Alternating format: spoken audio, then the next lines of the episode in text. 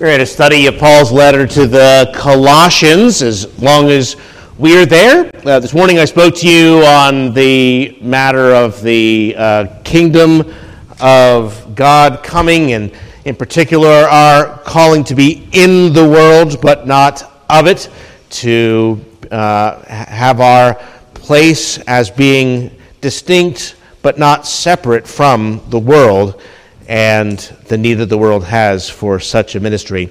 Here in the letter to Colossians, we have some very practical instructions for um, the uh, common working arrangements of that day, slaves and masters, as well as uh, particular instruction on prayer and speaking to those who are outside. And so I'm going to try to make it plain or practical for you this evening. So, if we're to be in the world but not of it, how does that apply to me in my nine to five or my neighborhood or my friends, my sewing circle, whatever it is? Um, I uh, would like to uh, speak to you this evening on the mindset of missionary living from Colossians chapter 3, verse 22 into chapter 4. Bondservants, obey in all things your masters according to the flesh, and not with eye service as men pleasers, but in sincerity of heart, fearing God. And whatever you do, do it heartily as to the Lord and not to men, knowing that from the Lord you will receive the reward of the inheritance. For you serve the Lord Christ. But he who does wrong will be repaid for what he has done, and there is no partiality. Masters, Give your bondservants what is just and fair, knowing that you also have a master in heaven. Continue earnestly in prayer, being vigilant in it with thanksgiving, meanwhile praying also for us, that God would open a door for the word to speak the mystery of Christ, for which I am also in chains, that I may make it manifest as I ought to speak. Walk in wisdom toward those who are outside redeeming the time.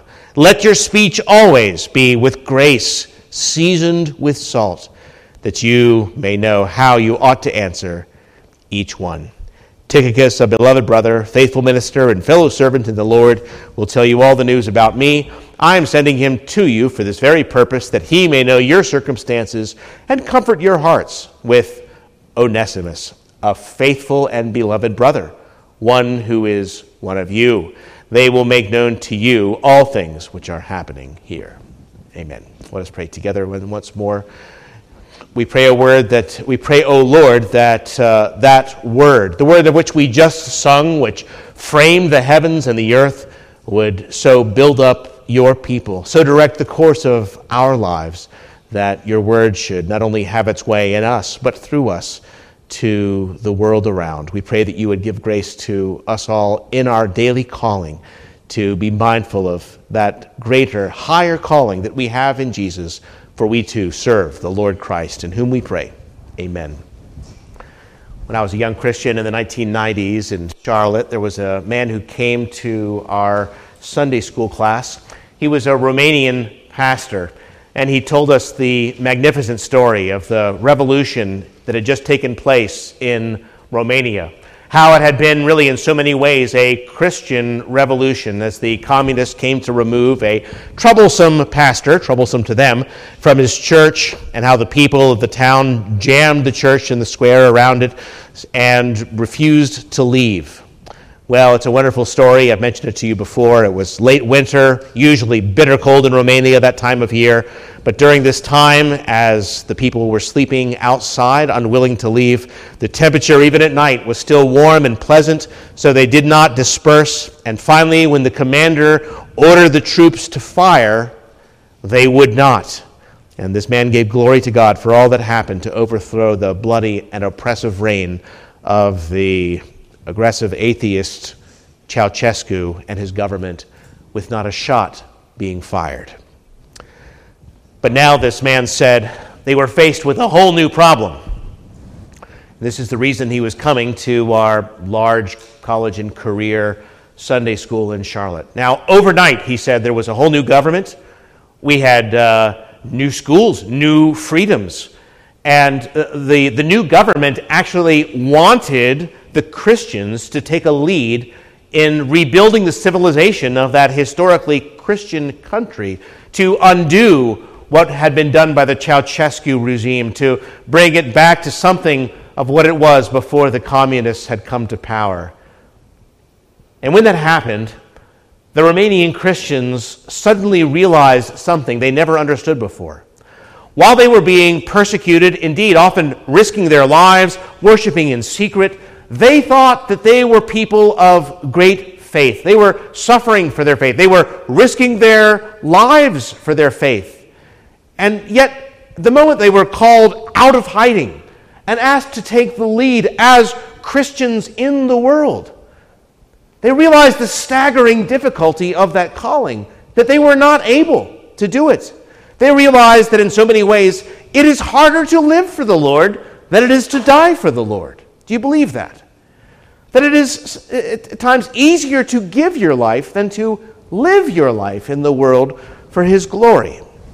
And so this man was coming to America to ask young people who were just starting out, starting their careers, or just graduating, if they could come to his country and help. Can you help us? Well, what kind of help do they need? They would take just about anybody. This, this man said, We need Christian teachers, Christian business people, Christian government workers, Christian laborers of all sorts. He uh, cast a, a, very wide net. And I don't know if any of those people went to Romania, but he was going from church to church to say, Come over here to help us. I, I couldn't help at the moment. I didn't go to Romania, but I did want to rise to the challenge that that man put forth that day. And I determined that I wanted to live for God's glory in the world. That mindset is what Paul describes to the Colossians in this letter. He describes it in a great variety of ways, of course, and I've just broken into the end of his letter. This morning, though, I was speaking on being in the world but not of it, having a missionary mindset as one who is sent into the world. And this evening, I'd like to make this a little more practical with the sermon on missionary living as the apostle joins in our passage a Christian's labor and prayer and testimony. And that will be the three points that I'm bringing to you. Nothing fancy, no snazzy outline this evening. I couldn't think of anything better. I was trying to rhyme things or alliterate things, and I, I failed. Labor, prayer, testimony, that's all you can get this evening from me. Number one, labor labor. Paul has spent in his life uh, various seasons, you'll remember, um, supporting himself through making tents, or more generally speaking, uh, leather work uh, called tent making in that day. Tents weren't his first priority, although I'm sure that his tents would have gotten a five star rating on Amazon, just saying. Nevertheless, Paul understood that his work was just part of his larger missionary calling. He was supporting himself, he was meeting people, he was doing good work and doing it in such a way that, as we read this morning to the Thessalonians, people took notice of how he worked and why. Why do you work? Well, people do it for many reasons. If you like to read bumper stickers like I do, you've probably seen the one that says, I owe, I owe, it's off to work, I go. A vast portion of the workforce finds that as the best reason they can muster for going to the job each day. According to one poll, only 43% of American office workers are satisfied with their jobs. If that sounds low to you, just thank the Lord you're not in Japan. I don't know if their offices are worse or whether they're just uh, hiring the wrong people, but the figure dips to 17% of workers in Japan. I read about a company in America that had a lunchtime seminar for employees it was on various topics, but one memo read Lunch and Learn Seminar. Who's controlling your life? Get your manager's approval before attending. We, we find that uh, we are miserable because we are seeking the smile of the wrong boss. We are looking for the wrong reward. And we are laboring in the wrong way altogether. Uh, Paul addresses himself to the lowest level of that society, to slaves, and he gives them a completely new perspective on their work. You're not working for that man anymore. You work for the Lord Christ. You are not going to do it the same way, not for, the, not for his eyes or smile, but for the smile of heaven. And don't think that you're not going to get paid anything, or that man is not going to give you anything. But from the Lord you are to receive the reward. And by the way, you Christian masters, you better give your slaves what is right and fair. I don't care if it's not the way it's done, because you yourself have a manager, a master in heaven. Well, when people today ask, How can I glorify God? they aren't usually told, Go to the office. When students ask, How can I serve God with my life? they don't usually hear, How about taking up a trade? When somebody explains to a Christian acquaintance, I work in such and such a field, usually you don't hear, Praise and glory to God.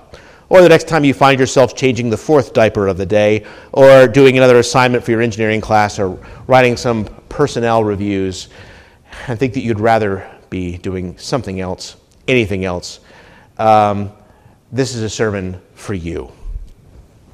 In the first century, Christian slaves had even less reason to be enthusiastic about their work than you. Paul gives them, however, a glimpse of glory.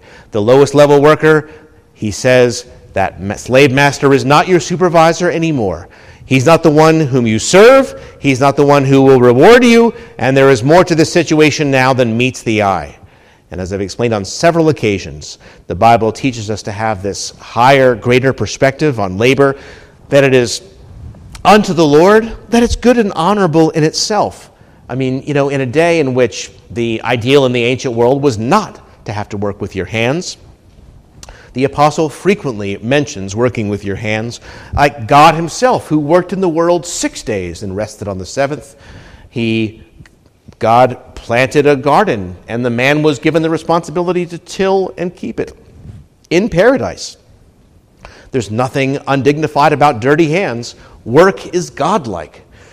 God has worked for us. We just sang about it. And we are to work as well for Him and for others. So, this is my basic review of the idea of Christian vocation. I have six subpoints and another sermon, which I'm not going to get into, but if you want more about that, I'm happy to point you to another passage or another ter- sermon on that.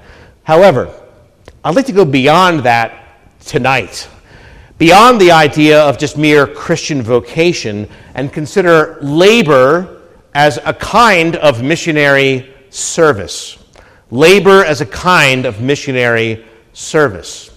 This is exactly what Paul wrote to Titus in the second chapter of his letter. Exhort bondservants to be obedient to their own masters, to be well pleasing in all things, not answering back, not pilfering, but showing all good fidelity. Why? Many reasons could be given. But here in particular, that they may adorn the doctrine of God their Savior in all things. That by doing such things, by, by suddenly being faithful and respectful, honest, they are going to be adorning the doctrine of God. That is to say, making the, the teaching of God our Savior attractive. Or again, 1 Thessalonians 4, verse 11 make it your ambition to mind your own business and to work with your hands, just as we told you, so that your daily life may win the respect of outsiders. Philippians chapter 2 do everything without complaining or disputing, that you may be blameless and pure, children of God, without fault in a crooked and depraved generation, in which you shine like stars in the universe as you hold out the word of life. Here's a new purpose for an old calling. You're not just to go out now as a Christian and race the same old rat to the glory of God. God's people are being called as agents of a redemptive plan to serve as a kind of bivocational missionary, missionaries, and at the end of their lives, they may regret that they didn't love their neighbors or advance Christ's kingdom and do righteousness in the world as they could have, and have cause to say with regret, Oh, I wish I'd spent more time at the office. Not what you would usually get. I'd like to illustrate that uh, to you. Last year I mentioned Wayne Alderson to you, who just passed away a couple years ago, by the way. I'd like to give you a little more of his story, the full story, which you can read in this book, The Wayne Alderson Story Stronger Than Steel by R.C. Sproul. Out of print, but thanks to Amazon and similar services, you can pick up a used copy for not very much money. Wayne came to a Pennsylvania steel mill in the worst possible shape at a miserable time. Violent clashes with labor and management were common. There was terrible quality, chronic absenteeism, and everybody just hated everybody. Um, ra- ra- racial hatred, uh, ma- labor versus management. In 1965, he took the job and he worked himself up the ladder. But by 1972, the company, which had been losing millions for years, was on the verge of bankruptcy. The labor management tensions were at their height. The workmen went out on strike in October of 72. And what was uh, to follow was called 84 Days of Hell. These were the tough days when the steel workers went on strike outside. You never know what might happen. Alderson had just been promoted over operations. He met secretly with the local steelworkers president, the USW president, a man named Sam Piccolo, and he negotiated an end to the strike. And, well, there's a film available on YouTube that goes on to explain what happens next. You can hear it as the workers describe it themselves that, uh, that this man, who'd just been promoted to head of operations at a strike, made all the difference. Wayne had become a Christian, and he said, I'm going to love these people, and I'm going to treat them like they are valuable. And he had a whole new style of management. He got out there at the shift change, well, twice a day, uh, three shifts there, but uh, he caught the 7 o'clock and he caught the 3 o'clock, and he started meeting those men as they were coming, as they were knowing, speaking to them, getting to know them, asking about their families. Is your little girl better? He started to wear the black hat of labor when he was on the shop floor, identifying with the men, not the white hat of management. He told the guy on the chipper, the hardest job in the plant, he would uh, hammer off these, uh, the uh, ends of the castings. He said, uh, How much do you get paid for that? Uh, let me give that, let me, let me have a try. Uh, he, he did it for two minutes. He said, you, you, are making every penny of what you're getting paid here. And um, he never appreciated how hard it is to do what he had to do. It was completely sincere. You'll see online, uh, Wayne is, is, is not a phony. He actually has very few gifts, very few speaking gifts. He's not a very warm and fuzzy kind of guy, but he had a very large heart. And by the sheer force of this man's Christian love, in 21 months, he completely turned around a steel mill. I quote the book here initial skepticism gave way to belief as the group grew gradually into. Uh, I'm sorry, uh, excuse me, I'm, I'm skipping ahead here. One, one more quote here. Over the next 21 months, Pittron's turnaround was as dramatic as any in the annals of American industry. They went from six, a $6 million loss to a $6 million profit. Productivity rose 64%. Absenteeism dropped from 20% to less than 1%, unheard of in that industry. Labor grievances went from 12 per week to one per year. The union boss, Sam Piccolo, uh, teased Wayne about how he was acting. And after he mentioned that he was a Christian, he says, Well, yeah, you're going to have to teach me some of that Bible that you're following. He teased him once, he teased him a second time.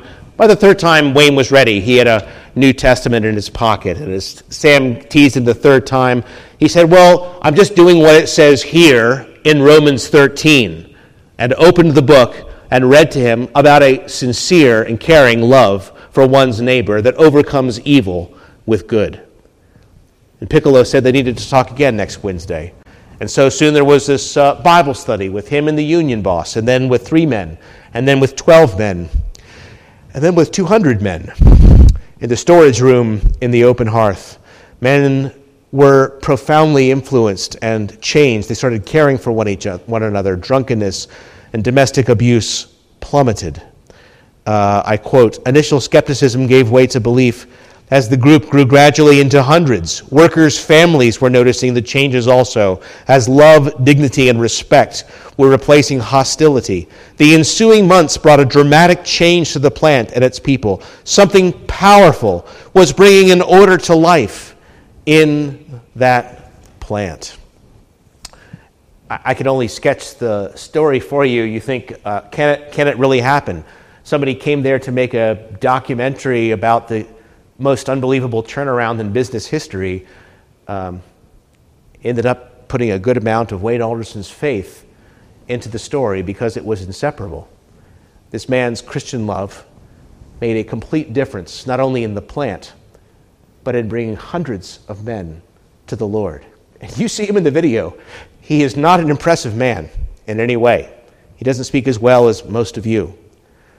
He applied Paul's words to industry. He just set out to be a Christian at work.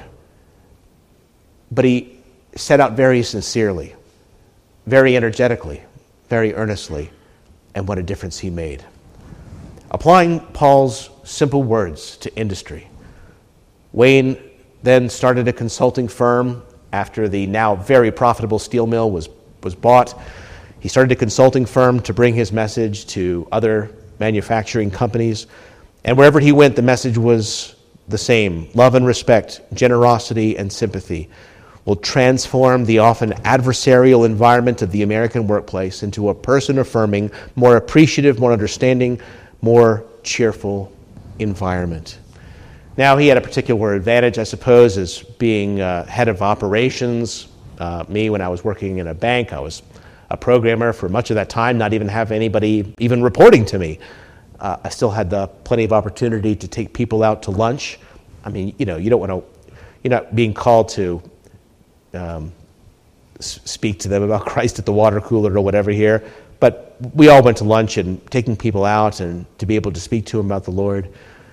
Uh, to be able to shine, as Paul says, as, as, as, brightness, as bright stars in the darkness of the night. There's a lot of darkness in the American workforce. I don't know if uh, Walt Bettinger, the recently retired CEO of Charles Schwab, is a Christian or not, but I bet you that his senior business strategy professor in college was. In a recent interview, the man gave with the New York Times, uh, Walt told about one of the biggest career lessons he ever learned. Walt had maintained a 4.0 perfect grade point average all the way through when he was intending to graduate with a perfect GPA, and it all came down to his final exam in business strategy. He says in the interview with the New York Times, I had spent many hours studying and memorizing formulas to do calculations for the case studies, he recalls and the teacher handed out the final exam on one piece of paper. Once everyone had their paper, he said, Go ahead and turn it over. Both sides were blank. Next, the professor said, I've taught you everything that I can teach you about business in the last 10 weeks, but the most important message, the most important question is this What is the name of the lady that cleans this building.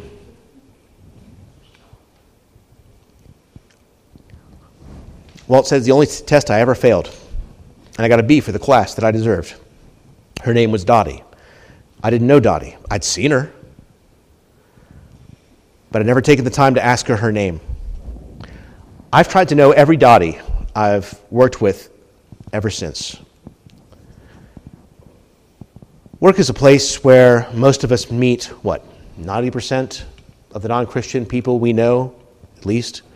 But do we know them? Do we know their names? Do we care? I could multiply stories about people who cared, people who made a difference. Missionary living includes loving our neighbor at work and so adorning the gospel of God.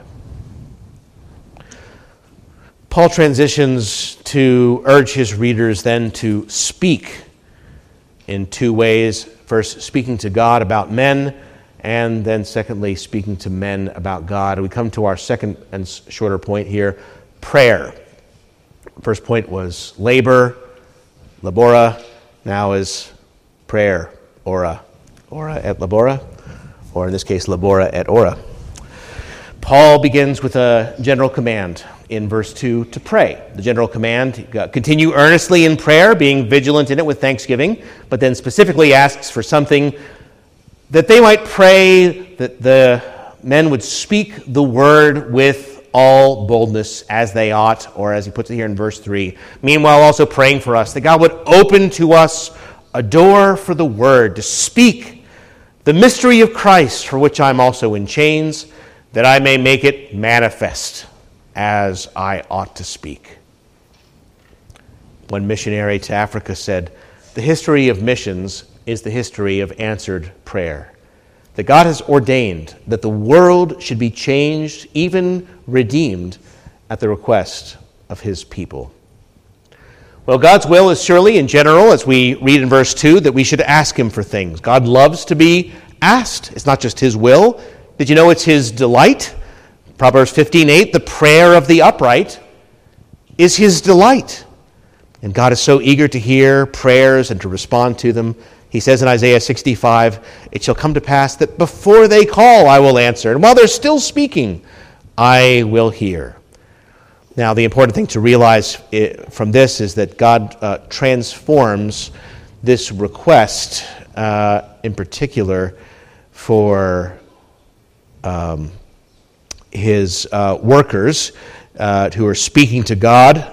Uh, speaking to men about God, Paul and his friends speaking God's word in Rome. He makes, therefore, a specific twofold request. First, pray that God would open a door for us for the word to speak the mystery of Christ and second, that when that door is open and the mouth is open, pray that God would give me grace to speak it as I ought to speak and make it manifest. Um, so, this kind of twofold request first, for God to open a door for His Word. I think there's some deliberate irony. Paul mentions here that he's in prison, and yet he prays for an open door. Not an open door to the prison, you notice, but an open door for the Word. He has some liberty. He's able to uh, uh, receive guests at his rented house and uh, so forth. In fact, he's, he's chained to a Roman soldier. He's got a captive audience. So, hey, pray that I would have an, that the, that the Lord's word would have an open door. That's the door I want God to open. Pray for an open door for the word. Or as Christ said to the church at Philadelphia, See, I placed before you an open door that no one can shut. I know you have a little strength, and yet you have kept my word and have not denied my name, and so forth. So, this is a blessing that we likewise need to play, pray for as we have this missionary mindset as we find ourselves at work in the world. May God open the door, preparing hearts, appointing a season for the working of His power in the lives and the hearts of our work friends.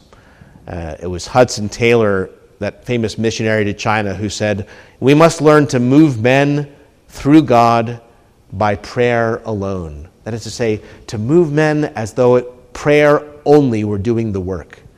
So pray for God to open a door for His word. And secondly, for God to give grace to speak. Verse 4 again, that I may make it manifest as I ought to speak to make known the mystery of Christ it's not easy at all times to speak as you ought to speak. I mean, Paul's life was hanging in the balance in Rome as a preacher of Christ.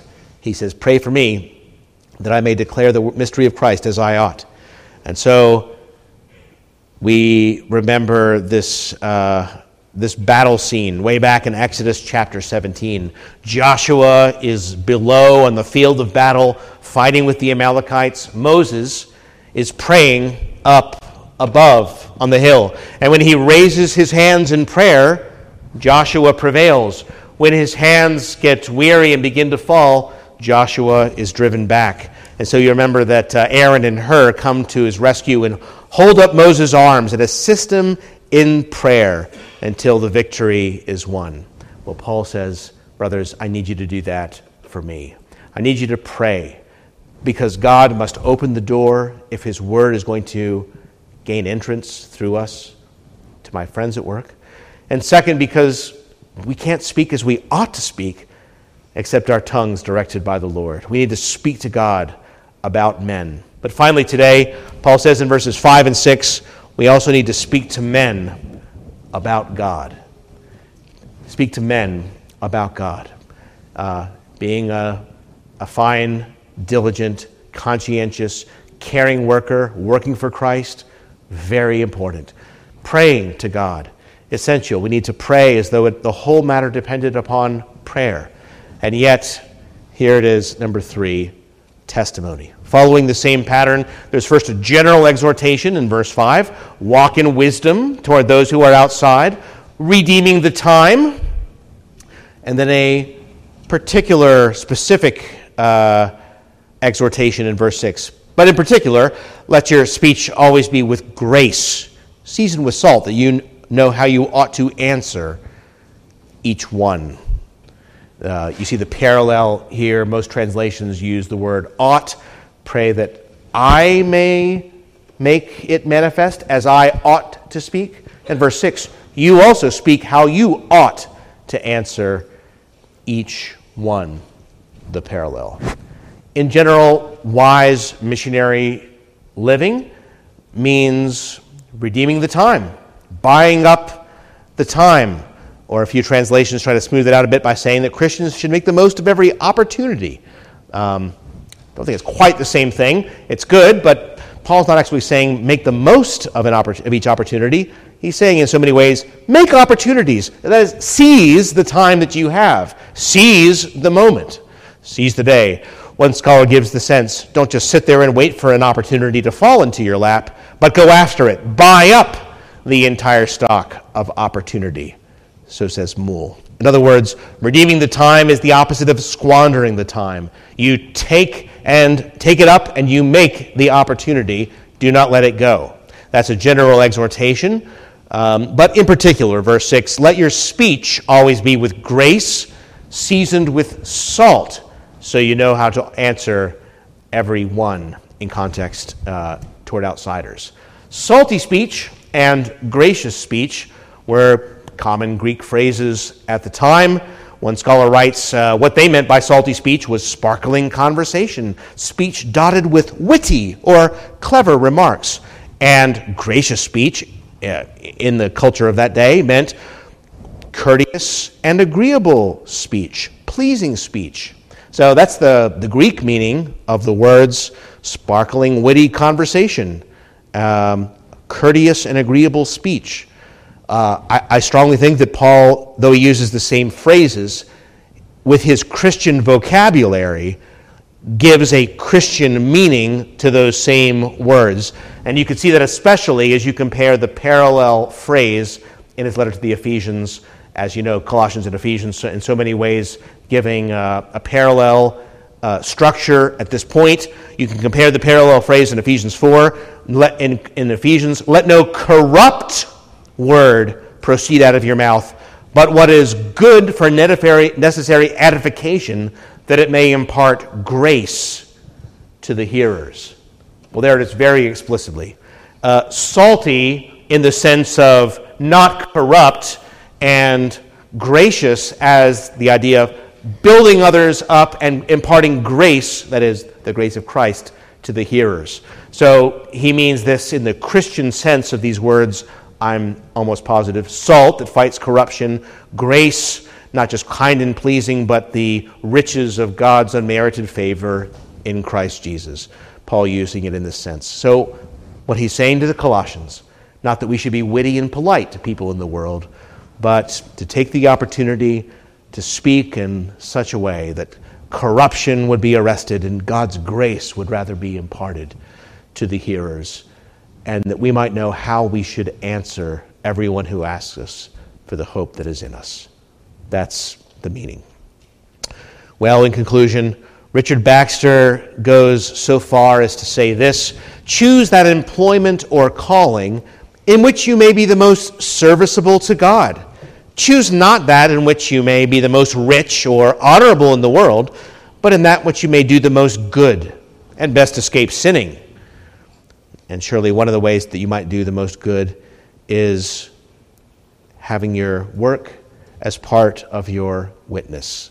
having a missionary calling. You know, Franz Joseph Haydn, the great composer, had a practice of putting at the top of his manuscripts, whatever they were, a symphony, a string quartet, and so forth. He would write at the top, in nomine Domini, in the name of the Lord, and at the bottom, the words Laus Deo. Latin students, Laus Deo.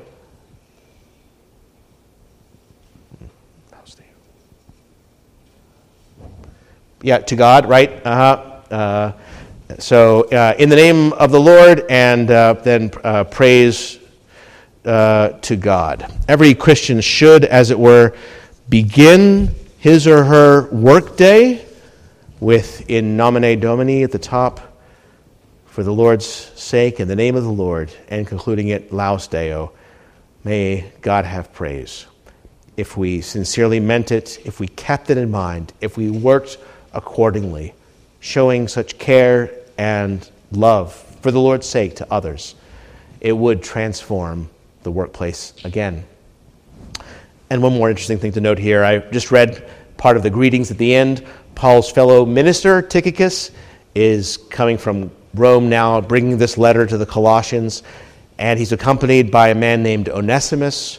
You might know a runaway slave from Colossae who's met Paul, who's been converted. The whole thing's a little awkward. Here's a, here's a minister and a, and a slave on the lam, and they're coming back to the church together. But what does Paul say? He, in verse 7, he introduces Tychicus, uh, beloved brother, faithful minister, uh, fellow servant. Actually, the word is bondservant. Uh, here's Tychicus, uh, a fellow slave in the Lord. He will tell you the news about me. Um, here's Tychicus, the minister, fellow slave. Oh, and Onesimus, how is the slave described? A faithful and beloved brother. Who's one of you? And they'll make known to you all things that are happening here. He never stops teaching, even in the greetings. Here in the Colossian world, they, they have ministers of the word, they have slaves, and, you know, that minister is the slave of Christ, and that slave is a brother and a free man. There is neither Jew nor Greek or circumcised, uncircumcised, barbarian, Scythian, slave or free. 311. But Christ is all and is in all. This brother who is one of you. The point is, whether your work is preacher or slave, here we are as one in Christ, one in work, one in prayer, one in witness. Brothers and sisters, welcome to missionary living. Let us pray together.